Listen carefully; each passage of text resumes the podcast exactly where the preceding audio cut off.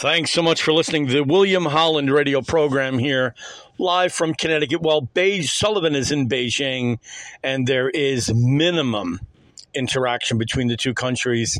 It's a start, but really it's coming down to a sense of permanent crisis management, which is really unsettling, if only because the more uncertainty economically coming out of China the more dangerous it's going to become. It really is damn if you do, damn if you don't.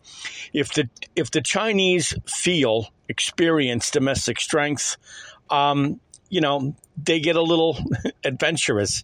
If they have this same response towards expansion, when uh, you see what's going on today. The Chinese have a very serious problem. They know their economic model is completely broken. And I've said many times on on this podcast.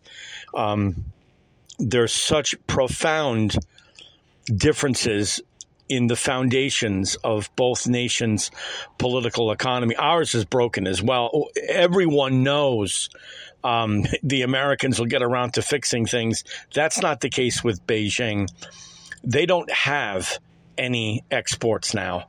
They are really flat out on their back. It's it's they're probably on year uh, five, and look, we've had a lost decade under Obama, and the Chi- and the Chinese might have a lost decade too. But it's there's nobody getting paid. It's broken, and they have a uh, a much easier currency. They don't have any uh, capital. Uh, they they don't have an open capital account. So, in a certain sense, the boys in Beijing have a little bit more leeway than the Americans have, but even still, preventing China from really invading Taiwan, okay, fine. But they don't have any alliances and they certainly don't have any money.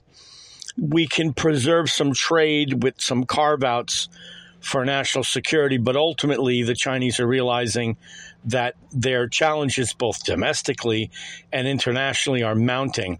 They've got a debt crisis dominating Africa and the emerging markets. They're not doing anything with it. They're uh, pretend and extend is how they're they're dealing with their uh, debt crisis from the Belt and Road. Discerning the real nature of U.S. policy toward China is really very difficult because when you had the previous president, namely Donald Trump, the Chinese couldn't get anywhere with him, and he was willing. The first thing you have to do is make sure you get your phone calls returned. So he threatened them with dollar liquidity arrangements, meaning he was going to shut off the arrangements. The entire Chinese political economy domestically, which is the source of its legitimacy, requires U.S. funding. They need U.S. dollars.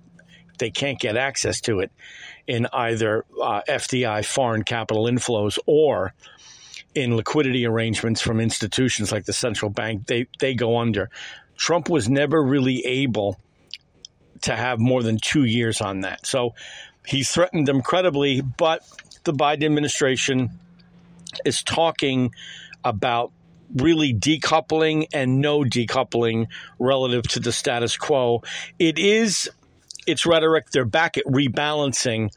But the primary problem isn't just the nature of the regime in China, it's that the Chinese don't have any more resources. They are s- sort of like the Keynesians in uh, the United States. They don't have anywhere to go. They need some place to sell their wares, and they're sinking domestically.